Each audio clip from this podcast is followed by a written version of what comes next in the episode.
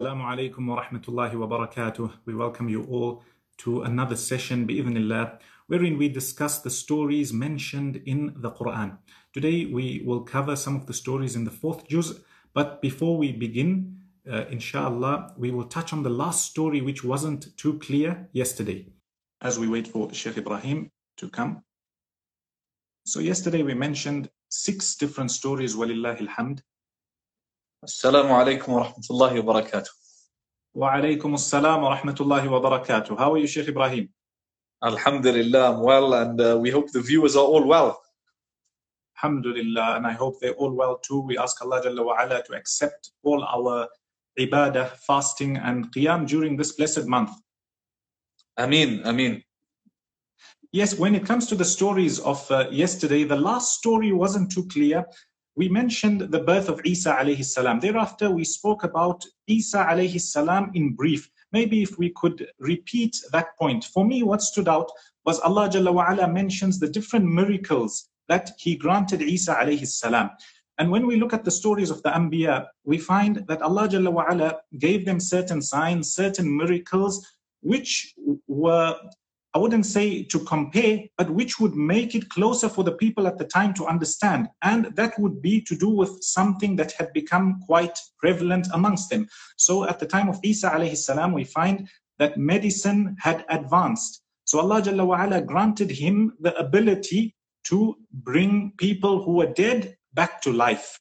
So from this, what stood out to me was when it comes to these signs, Allah Jalla wa ala shows us signs. Even up to today, there are certain things He shows us so that we can understand that it's not always or it's not under our control. There are things that we do not have answers to. Many, many, many things we don't have answers to. And our job here is to submit and believe.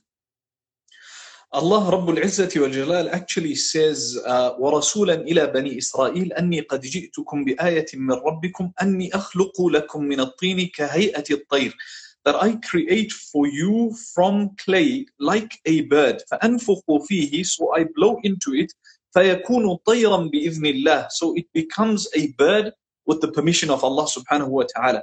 Uh, like you mentioned, he would actually cure the sick and he would raise the uh, dead to life. He would actually bring them back to life.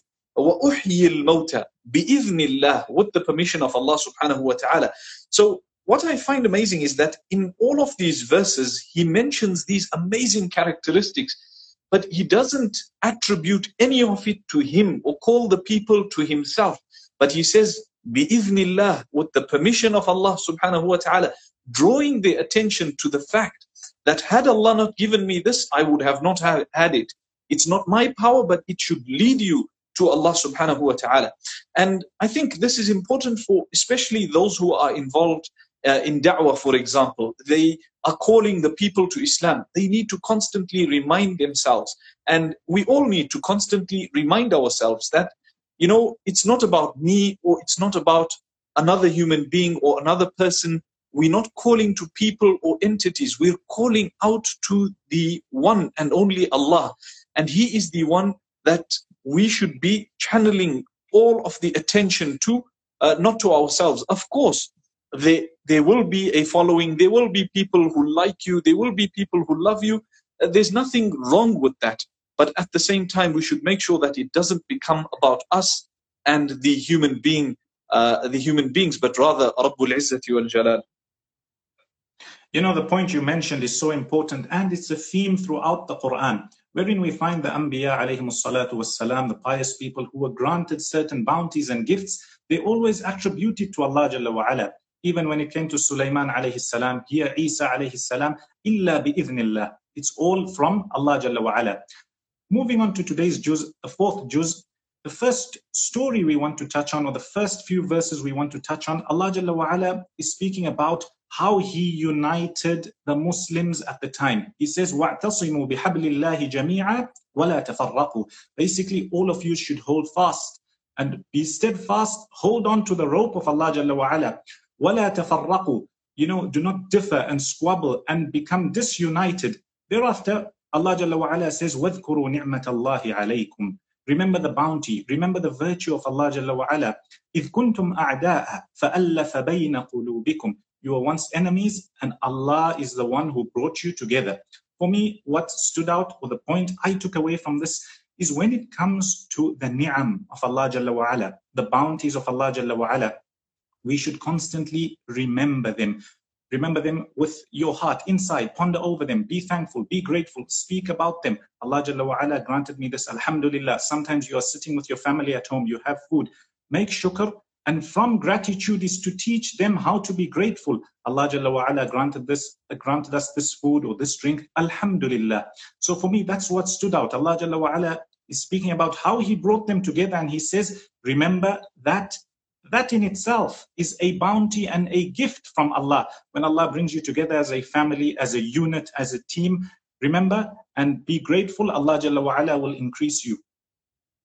Yes, that, that that's very very in, interesting and important because uh, we find that the hearts are not in our control, but in the control of Allah Subhanahu wa Taala. So sometimes we can make a huge effort to try and bring two parties together, but it won't happen you spend a lot of money, you do a lot of things to try and bring them together. It just doesn't happen. Yet, with the smallest of reasons, people begin to love each other and they uh, enjoy each other's company. So ultimately, that is from Allah subhanahu wa ta'ala. It's a bounty that we really and truly need to thank Him for. That's a solid point there.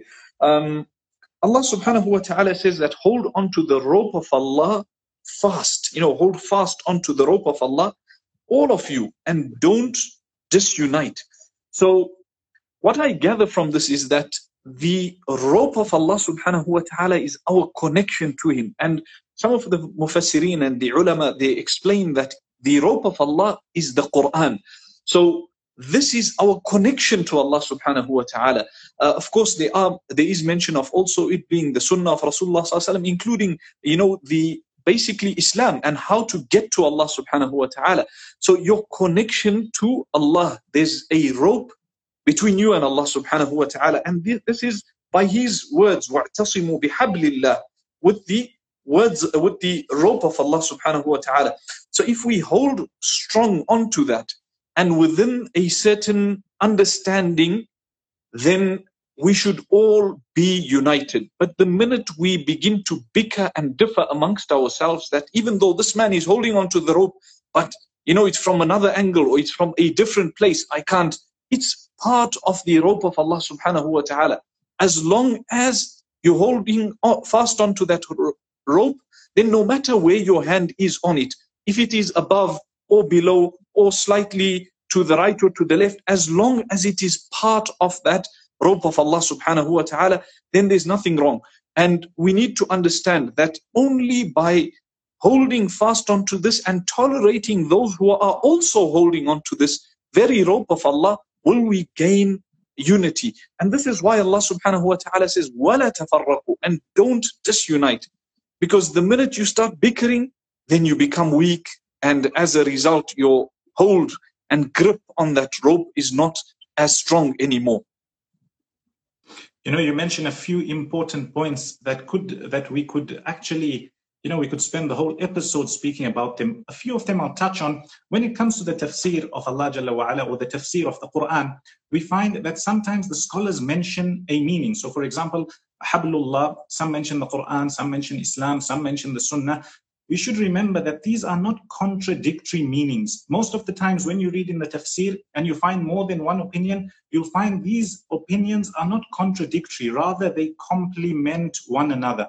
The Quran, the Sunnah, Islam, etc. Another important point you mentioned, the scholars speak about this iftiraq or this differing. When it comes to the usul, things which are, you know, pillars of deen, principles in the deen, then nobody differs there. There you are not allowed to differ. So, for example, no Muslim says that there is more than one God or there are more than five compulsory salawat, etc. However, when it comes to certain masail where there is ijtihad, there is no clear cut ayah or hadith to show that it's like this. Here, it's according to the understanding, firstly of the Rasulullah after that the Sahaba anhum, and amongst themselves in certain rulings that didn't lead to any major problems, this ikhtilaf or this difference of opinion was tolerated.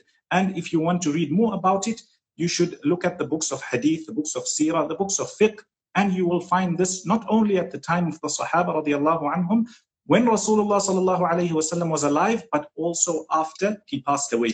And later on, we find the scholars themselves, they differed in, in uh, certain rulings where this difference of opinion was permissible. Moving on yes. to the next, moving on. on to the next story, we find Allah Jalla wa'ala speaks about the battle of Badr. For those who don't know the battle of Badr, we find that the Muslims, after they had migrated, they were short in numbers compared to the enemy. They also had a lack of resources. Allah Jalla wa'ala granted them the opportunity. They thought or they would have loved to go on this in order to gain the wealth that was taken away from them in the first place. You know, unjustly. Their wealth had been taken away. So they thought they were going for that. And Allah Jalla wa'ala made it such that the people from Mecca came and battle occurred. During this battle, we find that the Muslims, they were less in number, their resources were less, but Allah Jalla wa'ala still granted them victory. For me, what stands out, when you look at the story as a whole, and you look at the ayat that come after it, Allah Jalla wa'ala mentions that He granted them victory. After the story, He starts speaking about some of the sins we should stay away from. لا تأكلوا الربا, don't eat interest, he also says, obey the messenger, He mentions if you commit a sin or a mistake, turn back to him immediately. It says, though Allah Jalla wa'ala is saying that when it comes to victory, وَمَن nasru in the same story, وَمَن nasru illa min indillah. Your victory is all from Allah Jalla wa'ala. And the very first step to victory is to obey Him. Stay far away from sin. Obey the messenger. And we find this is apparent in the story of Badr. As for the next story, which we will get to, we find that a mistake occurred and from the Muslims were in a winning position and from that they lost. Powerful point, powerful point. I mean, I didn't actually take a whole a look at the story as a whole and try to derive something. So that's uh, amazing that you mentioned that.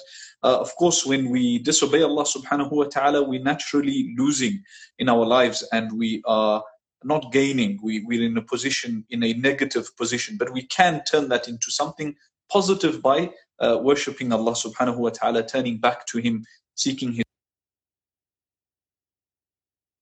أو يتوب عليهم أو يعذبهم فإنهم ظالمون. You have no control over the matter that Allah forgives them or He punishes them, for indeed they are oppressors. Allah subhanahu wa ta'ala is telling us that Muhammad sallallahu alayhi wasallam, or he's addressing Muhammad sallallahu alayhi wasallam, that you don't have control over the matter, meaning there are certain things within your control and within your capacity. What you can do, do. And what is out of your control, don't let that bother you and affect you. Today in our lives, we can learn a lesson from this that there are certain things that are out of our control. For example, the situation that we are in we cannot control it. We cannot control the outcome of the situation. What we've got to do is take our precaution and do what is possible for us to do in terms of social distancing, etc., etc. And then we don't go further than that. Let us not sit and worry about what is going to happen in two months' time who's going to be alive, who's not going to be alive, what's going to happen to my business, etc. Because we really and truly don't have control over this. So I find a lot of peace in this ayah. Whereas, uh, you know, when you sit and look at your, your life, your business, what's happening, your job, you, you start wondering what's going to happen, where's my next paycheck going to come from, etc. But when you tell yourself that certain things are out of your control, thank Allah and let it go, leave it in His hands, then Allah subhanahu wa ta'ala will most definitely provide. You know, as you mentioned, it comes to submitting to the decree of Allah Jalla wa'ala. And we find from the ayah that you mentioned, where Allah Jalla wa'ala is addressing the Messenger sallallahu alayhi wasallam, لَيْسَ لَكَ مِنَ الْأَمْرِ شَيْءٍ It's not up to you, O Messenger of Allah, what happens. Basically, everything is in the hands of Allah Jalla wa'ala. Moving on to the next story, we find that Allah Jalla wa'ala uh, speaks about the battle of Uhud. When we look at the battle of Badr, the previous battle, we mentioned the Muslims they were less in number, they were not as well equipped. In this battle, they were much, they were much better off. They were better equipped compared to the previous battle. And we find Allah Jalla wa'ala mentions how they were in a winning position and then they lost. Allah Jalla wa'ala says, حَتَّى إِذَا فَشِلْتُمْ وَتَنَازَعْتُمْ فِي الْأَمْرِ You basically disobeyed the messenger and you started arguing amongst one another. Should we stay or should we go to the treasure? Or should we go to the spoils of war? وَتَنَازَعْتُمْ فِي الْأَمْرِ وَعَصَيْتُمْ مِنْ بَعْدِ مَا أَرَاكُمْ مَا تُحِبُّونَ And you disobeyed the messenger. After Allah Jalla wa'ala showed you that victory, you know, it was, you were about to get it and you disobeyed Allah and you lost from a winning position. A few points that I took away from this. Firstly, when it comes to our current day situation, we find a lot of times we find things going wrong in our lives. We can't find the answer.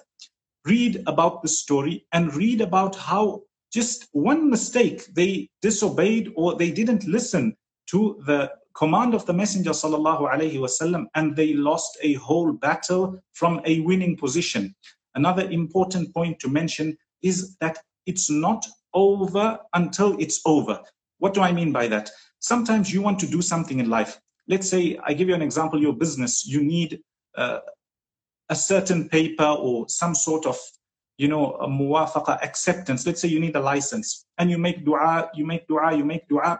You're about to get it and somebody promises you, you get it, you know, tomorrow.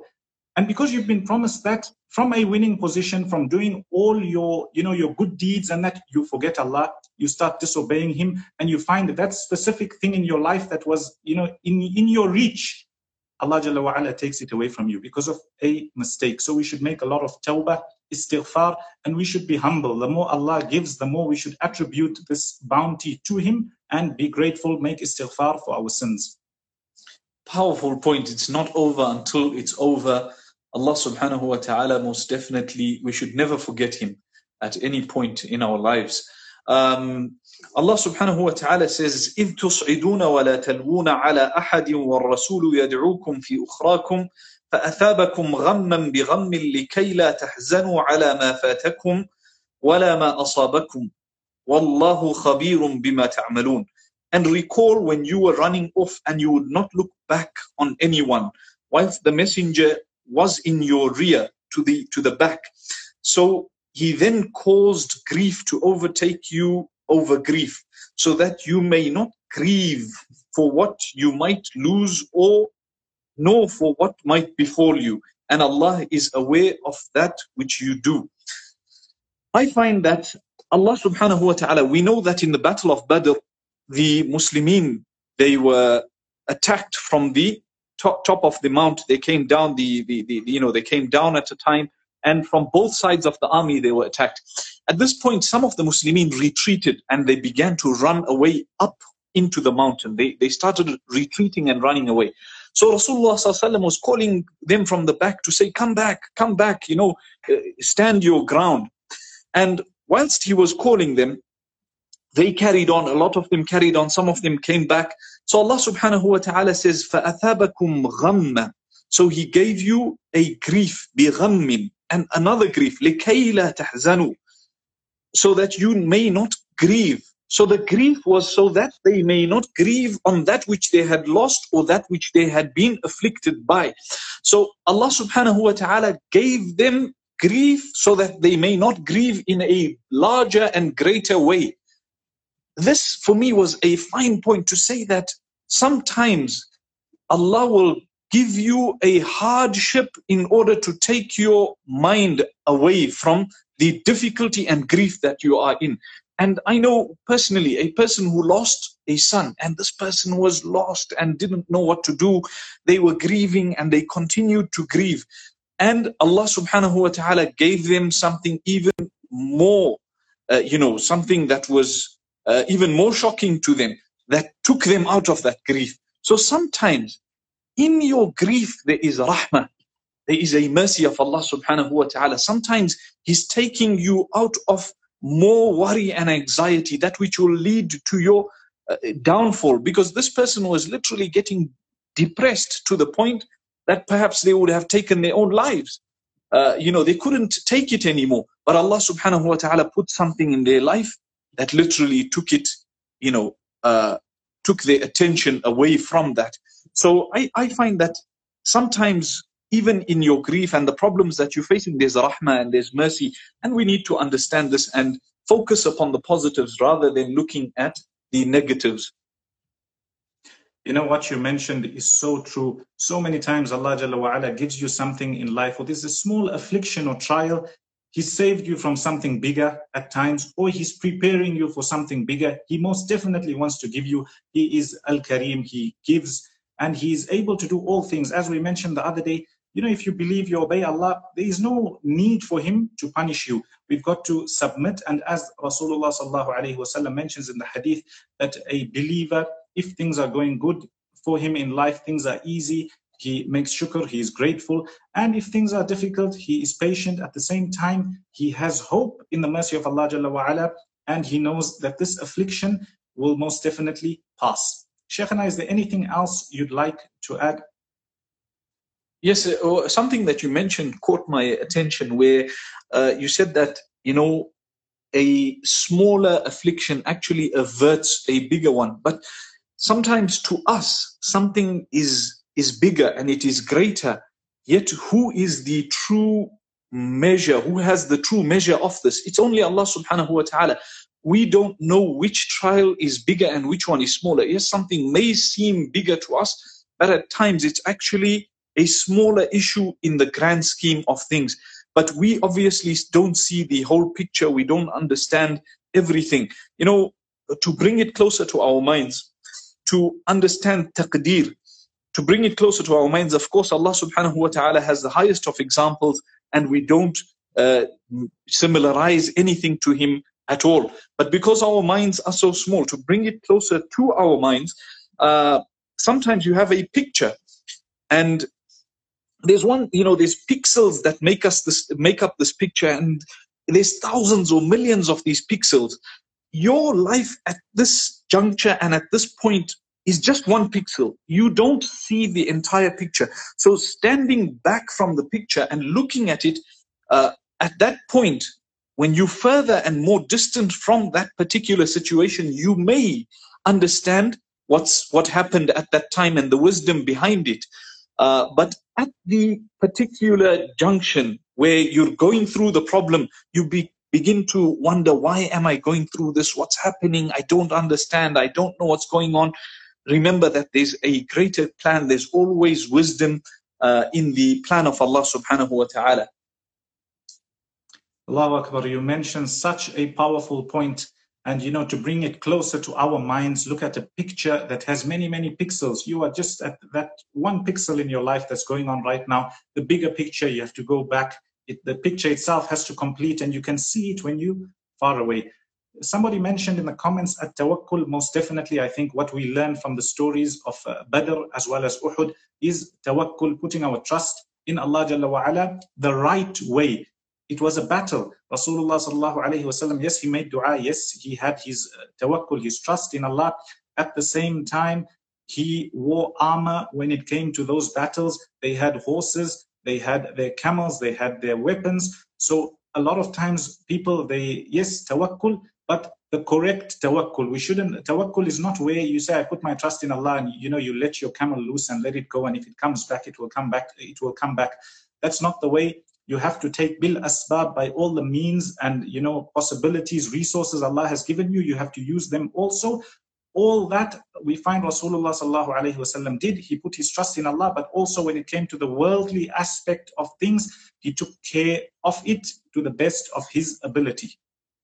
Yes, uh, Sheikh, uh, if we can encourage the viewers also uh, to go to the ayat and read them before we uh, begin. You know, there's there's mention next to the ayah, there's that next to the story that we're going to be discussing the ayah number as well. So if you can actually go there and read a bit of this, perhaps you'll have a better understanding, and at the same time, you can even uh, contribute. If you feel that you understand something, you can contribute, and inshallah, where we can correct each other, we will, and where we can contribute to each other, we will, and perhaps this way it will be more interactive as well.